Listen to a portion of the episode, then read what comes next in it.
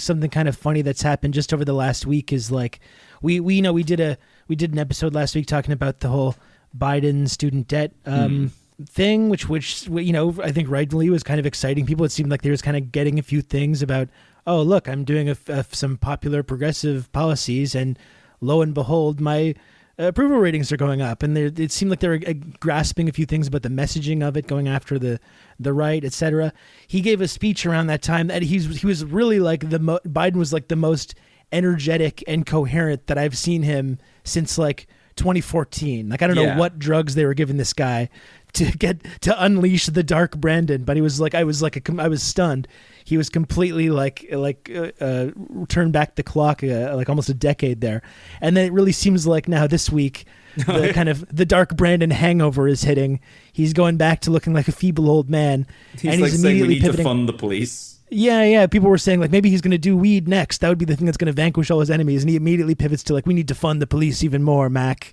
Love and it seems shit. like the the honeymoon is kind of over. The Dark Brandon honeymoon is over before it began. Al- Also, I like the Dark Brandon stuff because it sucked immediately. yeah. It was so awful. Well, as soon as people started unironically doing it, it's Well, like the now moment it's I saw good. Neera Tanden post yeah, was the that's moment. no good. little, what remains of my soul started crumbling. It's like, oh god, no. But also, there that was like a nice period of like 48 hours. It's like, oh okay, this planet has a future. And I guess what was signed was still pretty great. Like, like there's a lot of reasons to be happy with the stuff he signed in. Like, it, it's a very strange moment where I think everyone was like, oh, good news. How do we process this? And also, watching the Republicans try and explain why forgiving student loans was bad, so fucking just that. That alone was worth every moment. Yeah. online. It puts them on the defense, and that's something the Democrats never can do. Yeah, and and just- then like twisting the knife by dunking on them and like just directly calling them out with like c- comparing it to P- their PPP loans getting forgiven is great. Put them on the defense. Like the, the Democrats just govern from a position of fear, and they have for years. And they're always trying to like, oh well, we want to work together, and they just stand there as Republicans just keep making things worse. And like, we want to work together. Why can't we just work together? And Republicans are just like, ah, fuck you and they just keep doing what they're doing. And finally the democrats did something on their own and then like just kept rubbing it in. Like that's why i think you saw so much energy around it because it's just like oh who is this? Who is this fucking party? This is great. Yeah. which led to to rob's point other things like hey here's something else you can do that will keep this enthusiasm up. Matt Yglesias tweeted something out the other day that i just thought was and it also illustrates just the common like centrist democrat mindset. He was basically like uh, I think what, what would be smart for Democrats to do right now is immediately pivot back to some sort of bipartisan framework. And it's like, dude, Yep. how how is that your knee jerk That's you get 'em. reaction to I this? agree. Like, let's just uh, th- you know this this enthusiasm that we haven't seen his entire presidency. Yeah, we should vanquish this immediately, and this is how you do it. Like, why is that your reaction? No, you want to keep people motivated so they're excited, not only just excited to get out to vote in November, but also get other people out to vote because they won't shut up about things that benefit them.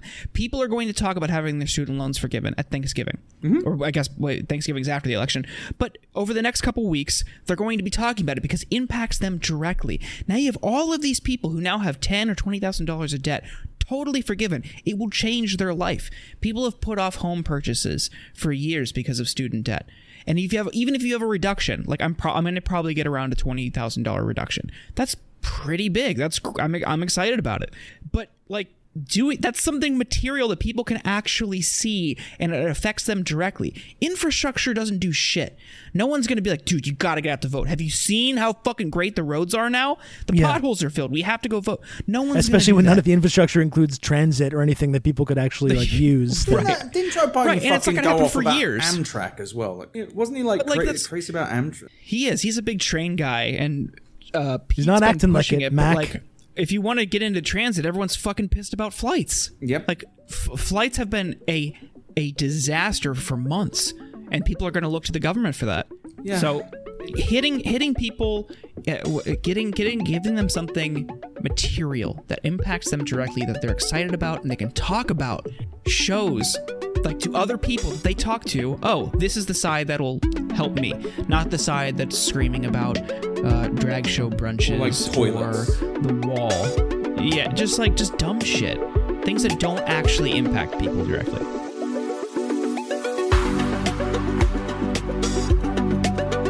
Thank you for listening to this sample of the Insurgents podcast. To hear the rest of this episode and for more bonus content, please subscribe at theinsurgents.substack.com.